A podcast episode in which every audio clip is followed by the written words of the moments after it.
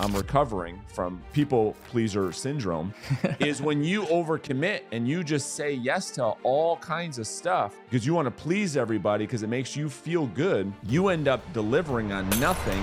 We all have a bit of an ego. We don't want to get hurt, this and that. We don't want to look silly. When you do it that way, you're also protecting your integrity and you don't feel as rejected by the client because that's on them, not you. So if we can come in super prepared, if it's a family member, let them see you in a different light, kind of pattern interrupt them and holy cow, I haven't seen this side of Colton before. This is incredible. So I want to talk about a, uh, something today that I think I would say most real estate agents, whether new or experienced, struggle with, and, and that is serving versus pleasing mm. clients and making the mass distinction.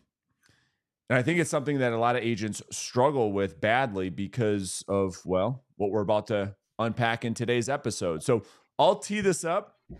And like always, I want to get your guys' thoughts and feedback.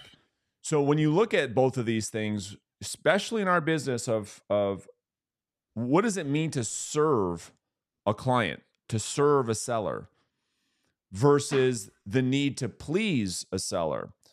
The best way when I think about that is this, that serving somebody has to do with what is best for them, and pleasing someone has to do what's best for you. Let me explain. Mm-hmm. So in a listing appointment, you're talking to a seller and the it's clear that that home has to be priced at four hundred fifty thousand dollars in order for it to sell. The seller wants to list it at five hundred thousand dollars. Now, the agent has an interesting choice to make. Most agents go the path of pleasing, telling the seller what they believe the seller wants to hear. Now, here's the interesting thing. When the agent decides to do that, for whose interest is it that the agent is actually presenting that to, right? Like if the seller, if the, if the agent says, yeah, we could sell it at five hundred. The agent's doing it for whose interest? Certainly it's not the seller. They're just doing it to please the seller because it serves their interest in getting the listing. So let me tell the seller all the things they want to hear so that I can get what I want. Serving the seller is doing the exact opposite. Serving the seller means, hey, Mister Seller, I'd be happy to tell you what you want to hear, or I can tell you the truth, even though I run the risk in that telling you the truth might not be what you want to hear. Which would you prefer? Mm. And I go, it's the same thing with like the, another good analogy is somebody that is trying to quit smoking. If you've got a great friend and they're trying to quit smoking, to the difference between this is they're like, man, Ben, I'm really, I'm really, I really need a cigarette. I really need to, I really need this. A lot of people, because they're so interested in getting someone to like them, they want to please them. So they get them, they go and get them a cigarette because who's, again, whose interest is that in? It's in theirs. So the other person likes them. Yeah. Serving that person would say, uh-uh, I don't care if you don't like me. I'm going to serve you, and serving means doing what is in your best interest, not as what, what's in my best interest. Does that make sense? Absolutely. one hundred percent.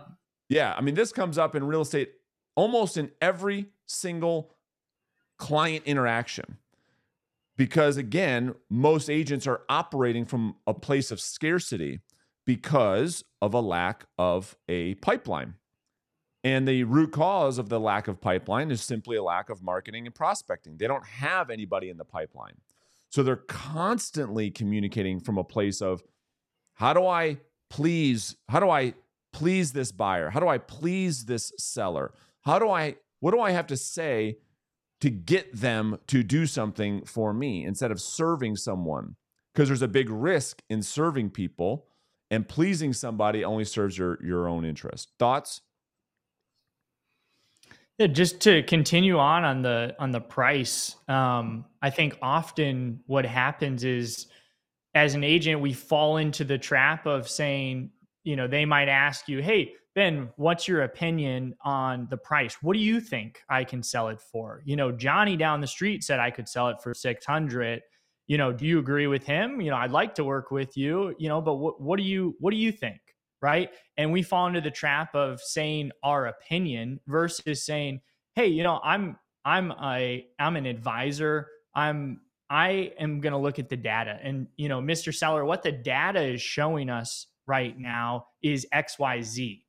And being a, an advisor, presenting the facts versus your opinion so that it, it's not on you and them saying, oh, I'm going to go, you know, hire Johnny because he's willing to get, he thinks it's worth this much, because they're emotional, right? And we've got to kind of take a step back and just look at the, look at the facts. Um, and we well, talk a lot yeah. about that.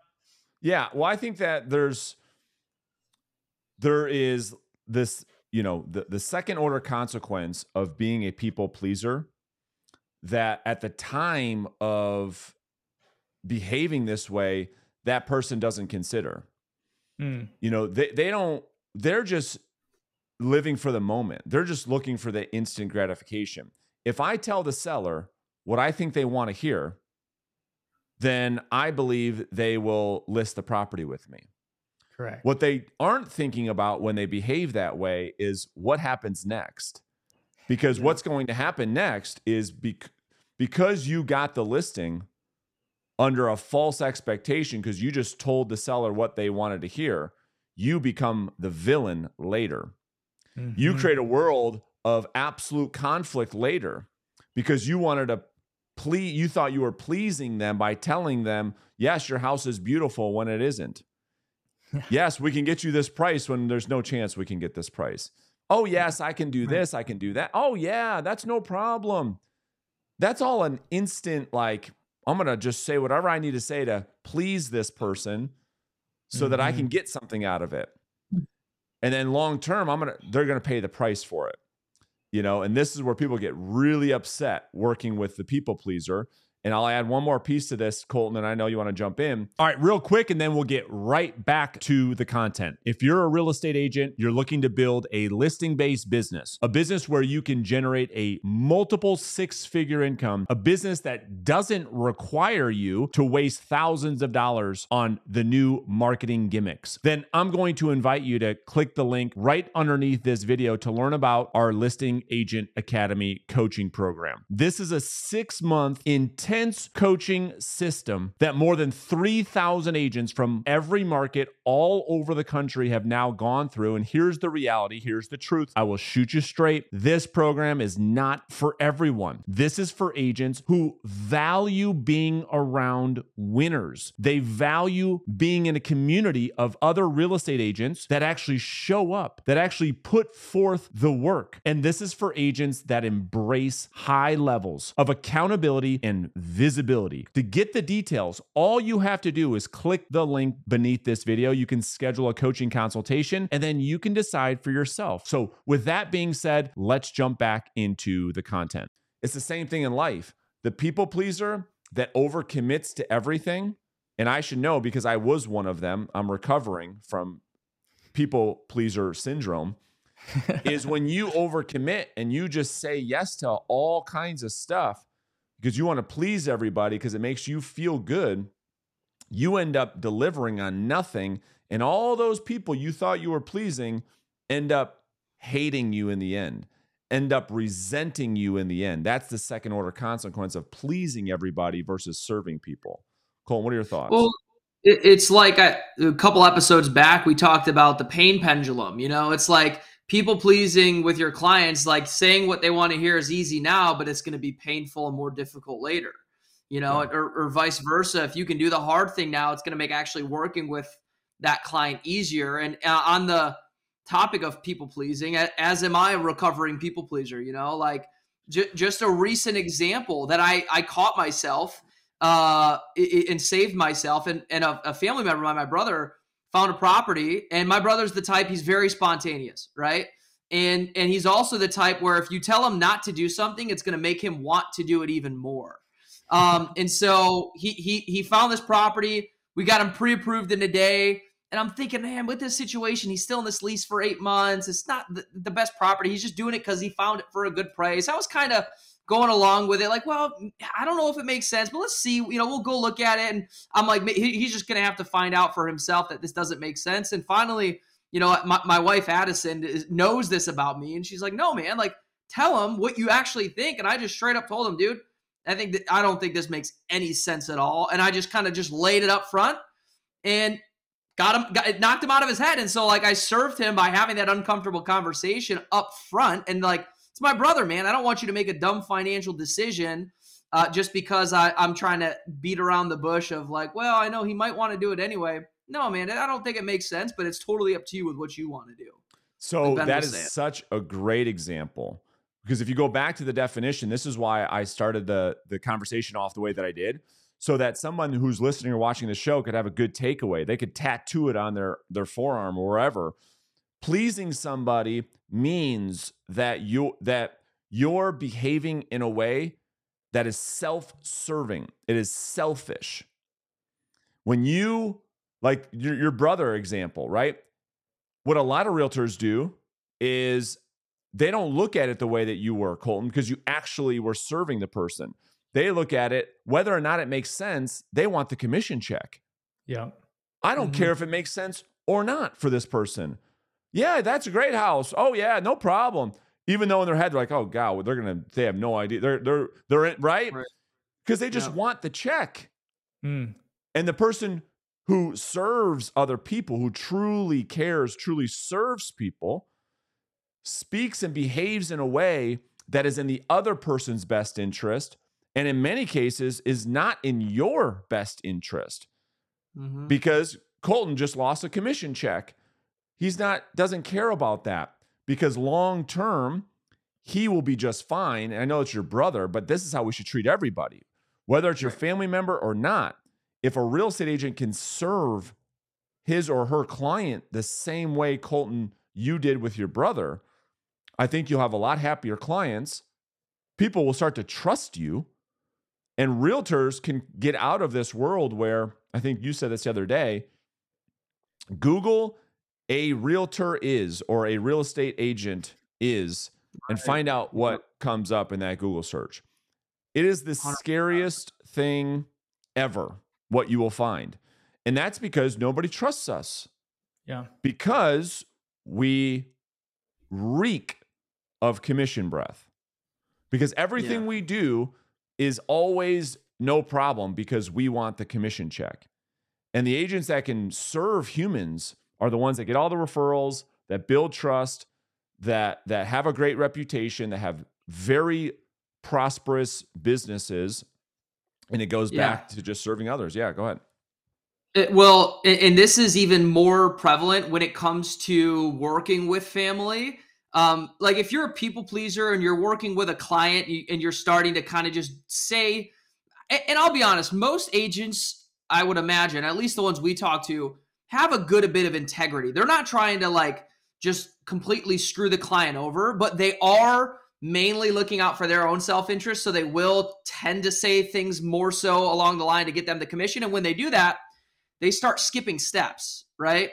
And yeah. so when you're working with family, even more so, you skip steps. I learned this the hard way. I've worked with like, t- you know, five or six different family members, my dad, my uncles, my yeah. sister-in-law. Like I've worked with so many family members, and because of the nature of wanting to, um, you know, look like a good agent, keep them happy, dude, you're going to do what you have to say to keep them happy. If you're working with a client and you completely blow it, you know, you don't want to do that, but you don't have to see that client again. When it's your That's family right. or your cousin or your dad, like, you know, they're in your life forever. And so a lot of the times you do what you have to say to just keep them happy. And so you start skipping mm. steps, and then you create a mess. Yeah. And the thing, and, and the root cause of a lot of what you're talking about, again, this, that's why this topic is so important, this serving versus pleasing people. The other reason why agents tend to be people pleasers is their unwillingness to deal with confrontation. Mm. Yep. Like people just suck at it, and you have to be really good at that in this business. And so let me give the audience some tactical th- considerations. The, the I understand the this whole thing of like not wanting to let people down, not tell people like how it really is because of how it makes you feel. Well, you can get rid of that feeling if you just get the person's permission to do so. This yeah. is the easiest way to do it. Yep. Because, and I, and I hinted at it in the beginning of this episode, but to get super tactical, if I'm having a conversation with a buyer or a seller, one of the best things that we can do when we talk about setting expectations is to get the person's permission. It's like, it's, it's like giving feedback. It's like giving feedback to somebody on your team. It's the same way, Mister and Missus Seller. There, there's really, there, there's two types of agents. There's the agent that is only willing to tell you what they think you want to hear because they don't want to deal with confrontation. They don't want to make you mad. And sometimes that can be very misleading. There's another type of agent who is only willing to tell you the truth because it's what's best for you, even though in many cases it's not going to be what you want to hear. I would prefer the latter. And when you propose that, I would argue the fact that you won't ever have a client to say, no, no, no, just B S me. Don't, I don't want the truth. Just, just right. lie, mislead me. You know, th- you're never going to hear that. In fact, the more transparent you can be, but first you got to set it up this way, right? Because if you don't, if you start to communicate with the, you know, like on the edge of a needle, you'll offend people, right? Because you it was in your delivery. So if you set it up the way that I'm suggesting, not only will it be better for you, better for them, people will actually like you better, which is what most people want. When we look at the, you know, the like, trust, you know, that whole back and forth, everybody wants to be liked. If you want to be liked, shoot people straight. Your likability factor goes up, not down. When you beat around the bush and you're flaky and you're always a yes man, you're always trying to tell people what they want to hear, people see through it anyways. Mm. Isn't that ironic? It is. And Ben, to your point, I don't mean to keep hogging the mic. I want to hear your thoughts, but you said this earlier about the data. Like when you do what Brandon said and you get their permission to confront them with truth, a lot of the times agent, agents don't want to do that because they want the client to like them and they don't want to look stupid or feel rejected when the client disagrees with what they say. Well, when you set it up the way Brandon sets it up and you present them the data, if they reject that or don't like that or get upset about that, it says a lot more about them than it does you. So you're That's almost right. protecting your own ego because we all have it. Whether we want to admit it or not, we all have a bit of an ego. We don't want to get hurt, this and that. We don't want to look silly.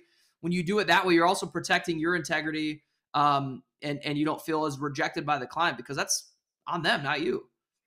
Yeah, absolutely. It's, it's, it's critical in, in this to remove... to your guys' point, remove ourselves and remove the prospect from feeling attacked. So anytime we deliver information, we want to use third-party stories. We want to use mm-hmm. data. We don't want to say, you know, I think this or my opinion, I think you should do this. I think you should do that. That's the fastest way to get somebody on the defensive, that writing reflex, you know? And so the best way to do that is, I was actually going to make a video about this. We just... My wife and I, we just sold it for sale by owner. And, you know, like in everything that we teach, we do, right? So I was talking to this for sale by owner and we're talking about pricing, you know, and she she asked me a question exactly the way Colton just asked it. She's like, what do you think I should sell the property for? And the way in which we communicate that is by using third-party stories. Well, Mister Seller, sellers who decide to list at prices between this and this can expect to sell in this time frame. Sellers that decide to list between this price and this price can expect to sit on the market for a long period of time. So the question you've got to answer for yourself, because only you can decide, is which of those sellers do you want to be? It was, I I will pat myself on the back because it was like so great. She's like, well, I don't want to be I don't want to sit on the market for a long time. So why don't we go ahead and list it at this price? And in my head, I'm like, there you go. Like, I almost wish it was recorded This is what every agent needs to get good at doing. It was yeah. her coming up with her own reasons for what type of seller she wanted to be. Mm. She got to, she got to pick the right answer without me telling her the right answer. You should do this. I think you should do that. You don't want to do that. Don't over. No, no, we just stay out of it. Nobody wants to be told what to do. So they get to pick, what type of seller do you want to be? Yeah, go ahead. Uh, go ahead, Ben. Well, just to take a step back, I think when we walk into an appointment and we're we're not prepared, we, we need to remember that um, the the prospect, they only know what they know, right? And when we don't go in and we're not an authority and we're just a people pleaser and we just kind of like let them run the show, they want you to take control and and be the authority in the room. So when you don't do that, you're setting yourself up for these expectations. Uh, you're setting yourself up for these comments, objections. And the only thing that I believe a, a prospect knows to ask is, what do you charge? What's your marketing strategy? How many homes have you sold? Yeah. Right? Yeah. So then all of a sudden you're on the defense. And sometimes it's not even a, um, it's not even an objection. It's just a comment like, hey, you know, I was talking to my buddy Steve the other day in the backyard, and he said he sold his house. The agent did it for one percent. Um, and you jump all over it and try to either uh, just say, yes, yeah, I'll, I'll do it, whatever it takes, right? So if we can come in super prepared, if it's if it's a family member, let them see you in a different light with a clean presentation, maybe maybe dressed a little different, kind of kind of pattern interrupt them and and holy cow, I haven't seen this side of Colton before. This is yeah. incredible. Um, versus just kind of letting them run the show in the first place. For sure. Well, and Ben, on, on the topic of the neighbor who sold the house for the low commission, um, and kind of goes back to what we talked about earlier about serving versus pleasing your client. You know, one, one thing I say to a lot of people, even coming into this program, because a lot of the times, like you said, they only know what to ask. Like, what's the price? What do you charge? And a lot of times it's a reflex ask, like, what's your commission? Yeah. Or will you do it for less? People ask for discounts just to ask for them. They don't really care. Yeah. They just ask yeah. for it. Yeah. And yeah. so like one, one of the things that I do for a lot of our clients coming in, and in that scenario, you you could say, you know, again, w- without getting too far into the logical side of things right away, but like my reflex answer to that, genuinely serving this client is, man, I'm really sorry to hear that. They charged less. Like, wait, yeah. well, hold on. What do you mean? Right? A lot yeah. of agents come in asking for a discount in our program. And I say, I would, I would never do that to you. Right. Mm-hmm. And so acknowledging that, because you're actually taking away from them. Um, and, and Brandon, the, what, going back to the F S B O conversation, what you did there, two things I noticed that kind of going deeper on, on a, on a more, you know, deep level. Number one, you didn't ask a question you didn't know the answer to. A lot of us ask questions we don't know the answer to.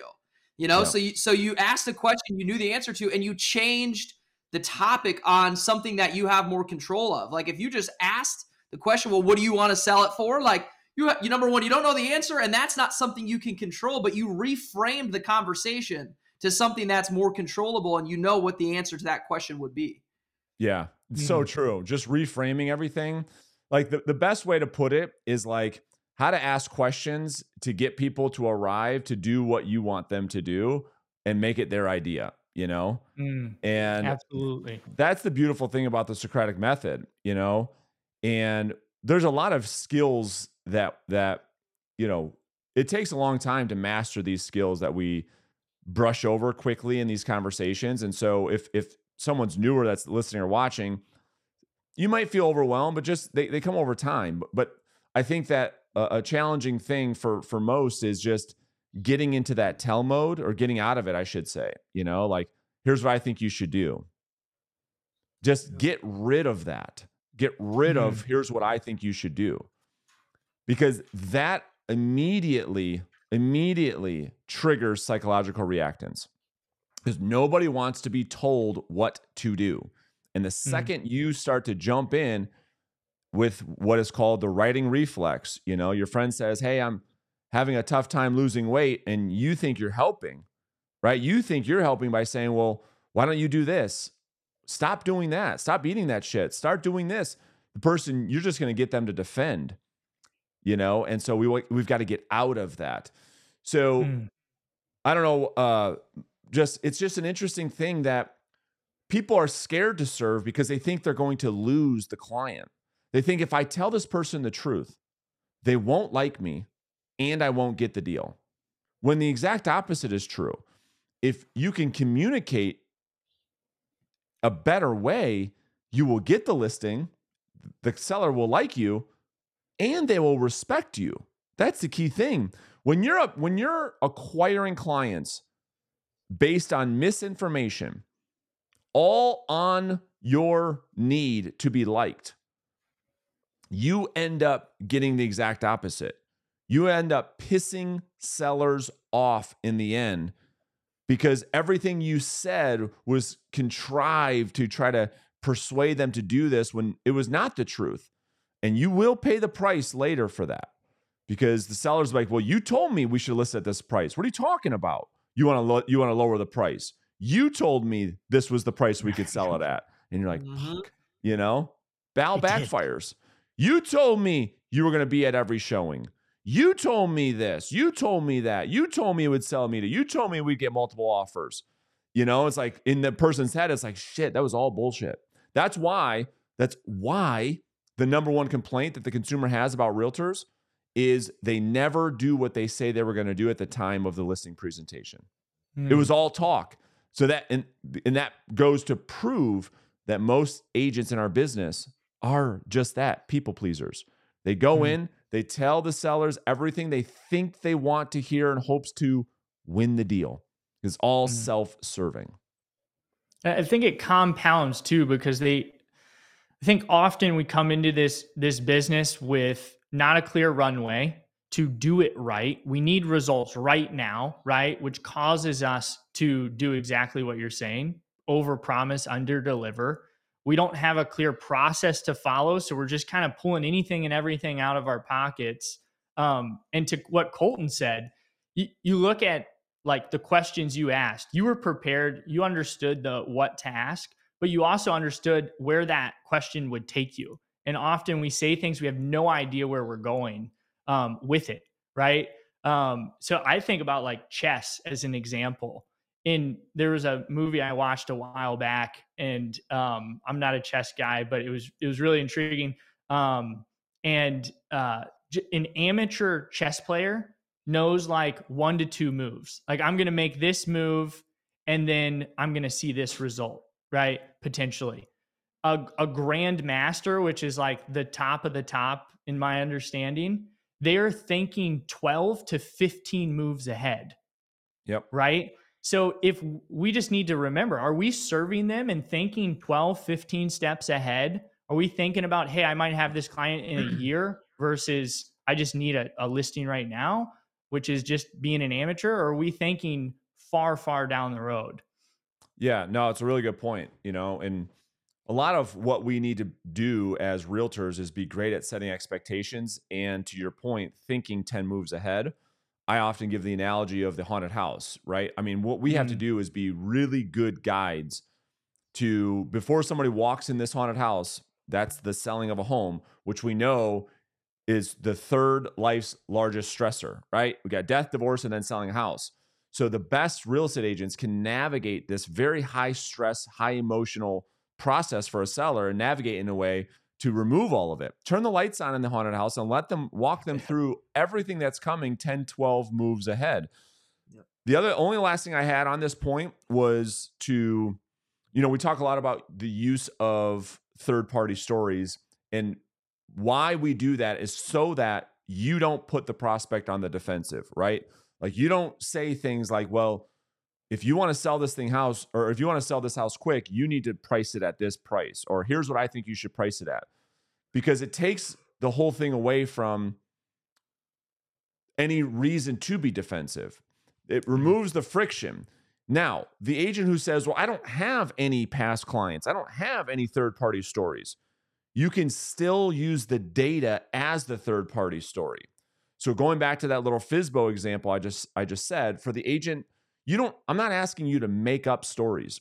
Use the data as the third party. So certainly you can use the data from your C M A, and then you, you'll have the ability to say things like, well, sellers that priced it at this bracket tend to sell in this time frame. That's perfectly acceptable. You don't have to say, well, I had a past client, and if you want, I can kind of share with you what they did to get this result. Remove that. Just use the data to be the third-party story. I think could be very useful for a lot of agents that don't have a lot of past clients. Yeah. And honestly, probably a little more relevant, you know, because it's like yeah. data now. It's like on the market right now. Yeah. Yeah, exactly right. So anyway, uh, think about that, you know, in the audience. It, it is a little bit counterintuitive. You may feel as though it's a bit risky for you to serve people, but it's exactly what people are looking for. And if you can communicate in a, in a place that serves their interest, you'll get everything you want in return, I promise.